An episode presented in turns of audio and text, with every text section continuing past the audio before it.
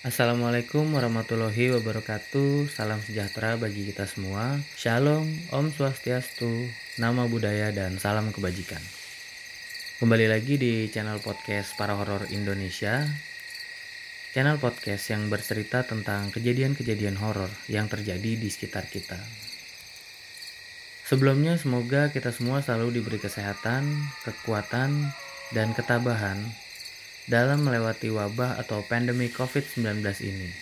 Dan juga semoga COVID-19 ini dapat segera teratasi agar kita semua dapat beraktivitas seperti sebelumnya. Sebelum masuk ke ceritanya, untuk yang belum subscribe, jangan lupa silahkan di subscribe, kasih like-nya, share, dan jangan lupa kasih komentar-komentarnya ya. Juga buat teman-teman yang dengerin di Spotify jangan lupa di follow akun Spotify-nya agar teman-teman selalu bisa update terus dan gak ketinggalan dengan cerita-cerita dari channel para horor Indonesia ini.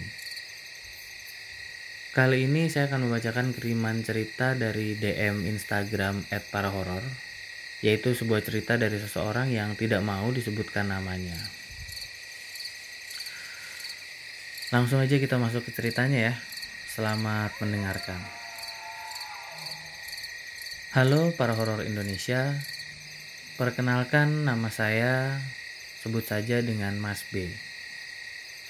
Cerita ini adalah kumpulan pengalaman-pengalaman saya yang bertemu sosok makhluk halus semasa saya beranjak dewasa. Begini ceritanya. Pengalaman pertama, kejadian ini terjadi di kota M tepatnya di Desa R, Jawa Timur. Pengalaman pertama saya bertemu sosok makhluk ini adalah pada saat saya berumur sekitar 2-3 tahun. Pada saat itu, saya sedang berjalan dengan kedua orang tua saya. Saya lupa pada saat itu kita habis dari mana. Yang jelas saat itu yang saya ingat kita sedang berjalan di depan suatu SDN sensor yang terkenal di desa R tersebut. Keadaan saat itu belum terlalu malam, sekitar pukul 9 malam. Namun karena namanya di desa, jam 9 malam otomatis pasti keadaan sudah sangat sepi. Seperti pada umumnya anak-anak, posisi saya ada di tengah kedua orang tua saya, sembari tangan mereka memegang tangan saya. Sedang asik-asiknya berjalan, namanya anak-anak pasti nggak bisa diem. Sambil berjalan, mata saya pun terus nggak berhenti berhenti melihat-lihat keselik. Namanya anak-anak pasti nggak bisa diem. Sambil berjalan, mata saya pun terus nggak berhenti melihat-lihat ke sekeliling, nggak tahu juga maksudnya apa. Sedang asik-asiknya melihat-lihat ke mana-mana, saya tiba-tiba melihat di salah satu pohon di depan SD tersebut ada sosok seperti guling yang terbungkus kain putih dengan tali ikatan di atas kepalanya. Sosok itu pun berada tepat di atas pohon yang terkenal di depan SD tersebut. Lalu dengan polosnya, saya melepas tangan saya dan menunjuk pohon tersebut sambil berkata, Pak, Pak, Pak, Bu, Bu, itu, itu di atas ada guling dipakein tali di kepalanya. Mendengar kalimat saya tersebut, bapak ibu saya saling berpandangan dan juga ibu saya langsung menggendong saya dan mempercepat jalan mereka menuju rumah kami. Itu adalah pengalaman saya yang pertama. Saat itu saya belum tahu sosok apa yang saya lihat. Sekarang saya akan lanjut menceritakan pengalaman kedua yang saya alami. Pada saat itu kira-kira sekitar bulan Agustus tahun 97 atau 98 saya lupa tepatnya. Saat itu setelah acara 17 Agustusan yang berada di sebelah desa saya. Saya pulang sekitar pukul 10 malam bersama sepupu dan adik dari nenek saya. Kebetulan karena acara 17 Agustusan tersebut ada di desa sebelah, Jadilah kita bertiga harus lebih lama berjalan kaki karena lokasinya yang jauh ke desa kami. Saat itu tidak ada perasaan takut pada kami bertiga. Sampai suatu ketika kami kembali harus melewati SDN yang ada di cerita pertama tadi.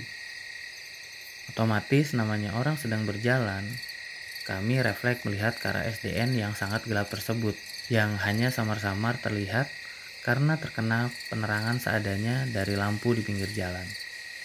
Di area depan SDN tersebut, terdapat KUD yang belum digunakan dan juga terdapat pohon asem yang tinggi besar juga terkenal angker.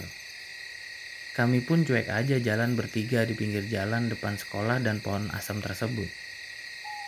Sedang santainya kami berjalan, tiba-tiba adik dari nenek saya bilang, biasanya di KUD ono memeti, yang artinya biasanya di KUD ada setan. Sontak setelah dia bilang seperti itu, kita bertiga pun refleks melihat ke arah KUD yang dibicarakan. Alangkah kagetnya kami bertiga, dari pancaran lampu di pinggir jalan, samar-samar kami melihat ada dua sosok makhluk yang berbalut kain putih. Kami bertiga melihat jelas, satu sosok itu sedang posisi tidur di anak tangga dan yang satu berdiri di pojokan KUD. Sontak saya, sepupu saya, dan adik dari nenek saya teriak dan berlari tunggang langgang. Nah itu tadi pengalaman kedua saya. Masih kurang karena masih ada pengalaman ketiga saya ketemu makhluk tersebut. Langsung kembali saya ceritakan. Begini ceritanya. Kira-kira kali ini sudah sekitar tahun 2000-an. Saat itu masih ramai-ramainya orang kalau bikin acara atau hajatan di desa pasti menyewa layar tancap.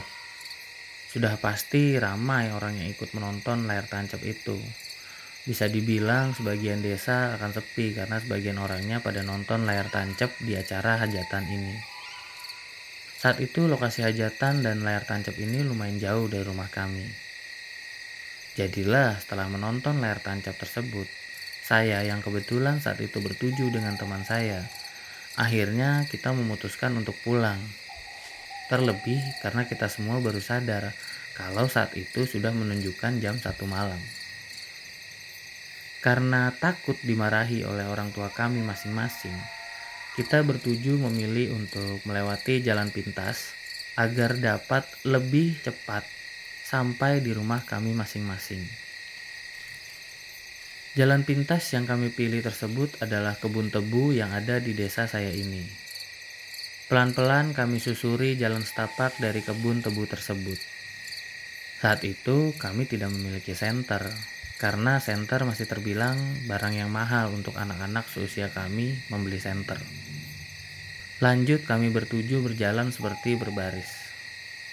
Sampai pada akhirnya kami bertuju melihat ada sebuah tikungan di depan kami, yang di atasnya terdapat lampu jalan yang memang remang-remang saat kami akan sampai di tikungan tersebut, teman saya dan saya yang ada di barisan paling depan tiba-tiba melihat ada sosok makhluk yang berbalut kain putih berdiri tepat di bawah lampu jalan tikungan tersebut.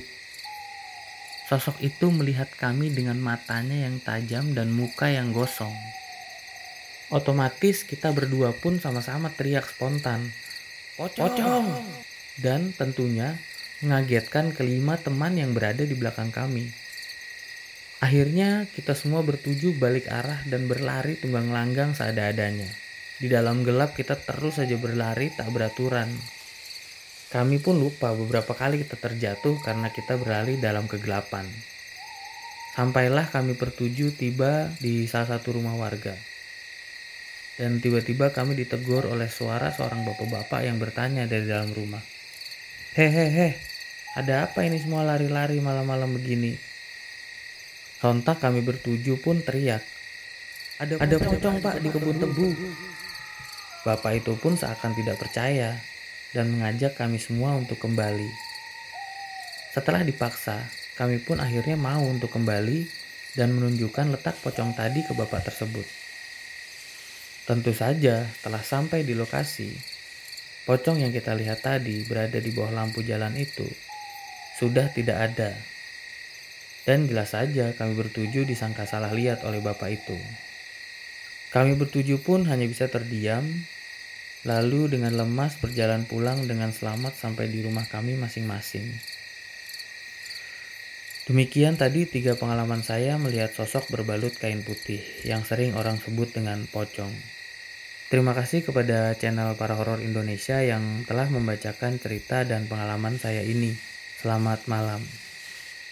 Wah, ya ya itu tadi cerita via DM Instagram yang dikirim oleh Mas B ya, yang berasal dari kota M.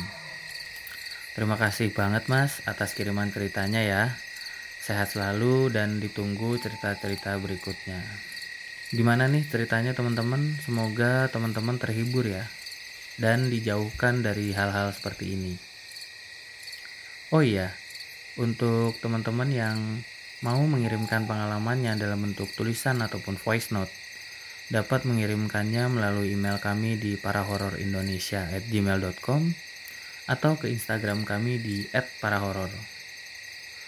Terima kasih buat teman-teman yang sudah mendengarkan. Selamat malam semua.